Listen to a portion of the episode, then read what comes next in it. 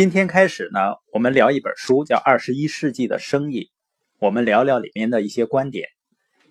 这本书的作者呢是罗伯特清崎，他有七家公司，其中三家呢是上市公司。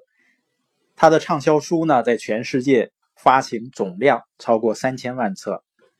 他实现了财务自由以后呢，开办了一家教育公司，专门致力于帮助人们实现财务自由。那他在写这本书之前的十年里呢，他在全身心的寻找二十一世纪里最为有效和可行的创造真正财富的方法。通过大量的研究呢，他发现了一种出类拔萃的生意模式。他坚信这种生意模式能够让更多的人掌握自己的财富、生活及未来的命运。清奇的一系列书呢，它的核心思想都是啊。你要么为自己的财富负责，要么呢就习惯一辈子被别人指使。一个人要么成为金钱的主人，要么就成为他的奴隶，而这个选择权呢，就掌握在每个人自己手里的。今天呢，我们就来聊一聊，你爬的那个梯子搭的是不是你想上的那堵墙？因为每个人呢都在很努力的工作，大多数人呢是在公司的等级台阶上不断的向上爬着。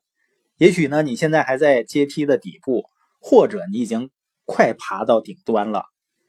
那其实呢，你处在这个梯子的什么位置并不重要，重要的是呢，你有没有在苦苦爬行的时候停下来问问自己，这个梯子是靠在哪儿的？史蒂芬·科维就说过，你在梯子上爬的有多高或者有多快并不重要，最重要的是呢。这个梯子是不是靠在一面正确的墙上？否则，就像很多人爬了一辈子，到爬到墙头上了，发现呢梯子搭错了墙，这根本不是自己想来的地方，也不是自己想要的生活。所以呢，我们让大家停一下，看一看你的梯子到底靠在哪儿。还有呢，如果梯子没有靠在你喜欢的地方，那你应该把它移到哪儿呢？我们前面谈了罗德清奇呢，把人们根据赚钱方式的不同分成四个象限，你也可以理解为呢，人们在沿着四种不同的梯子在向上爬。不同的象限呢，代表不同的赚钱方式啊。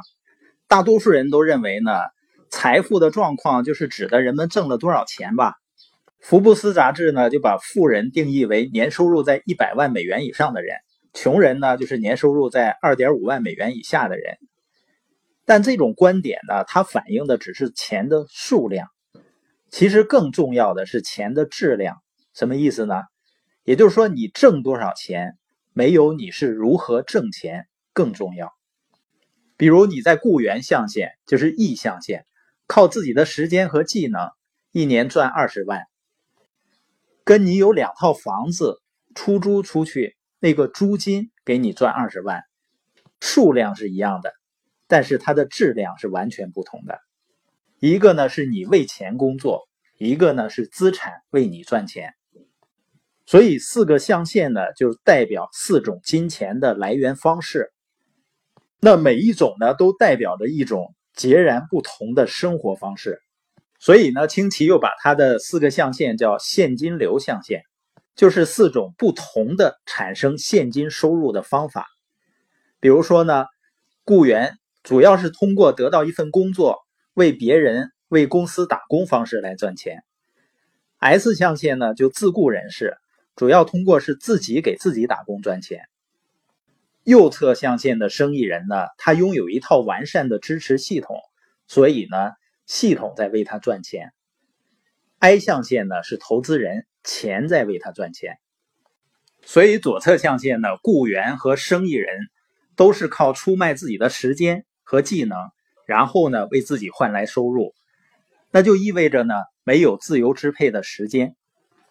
你说 S 象限是自己创业啊，他不炒掉了老板啊，应该时间由自己说的算啊。其实呢，S 象限只是换了一个老板而已，本质上仍然是一个员工。唯一不同的呢，以前遇到问题的时候，你可以埋怨老板，现在呢，只能埋怨自己了。因为 S 象限的老板呢，在为房东打工，在为员工打工。最根本的呢，因为没有一套完善的系统支持，还得靠亲力亲为。所以表面上呢，看似拥有一个生意，实际上呢是被生意拥有。这也是为什么很多 S 象限的生意人呢，他更愿意让自己的孩子去找一份工作，因为他发现呢，自从自己做了生意以后，时间更不自由了。而右侧象限 B 象限的人。是拥有一个系统为自己工作，那我们还会经常遇到这样的人啊，他总是抱怨自己的工作，然后呢决定跳槽，但是没过几年呢，他又开始像从前一样抱怨，你知道为什么吗？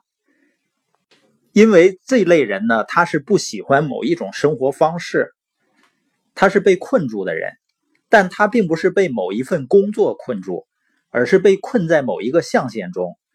因为人们常常犯的一个错误呢，就是当他决定在生活中做出一些改变时，他们往往是换一份工作，但其实呢，换一个象限才是他们真正要做的。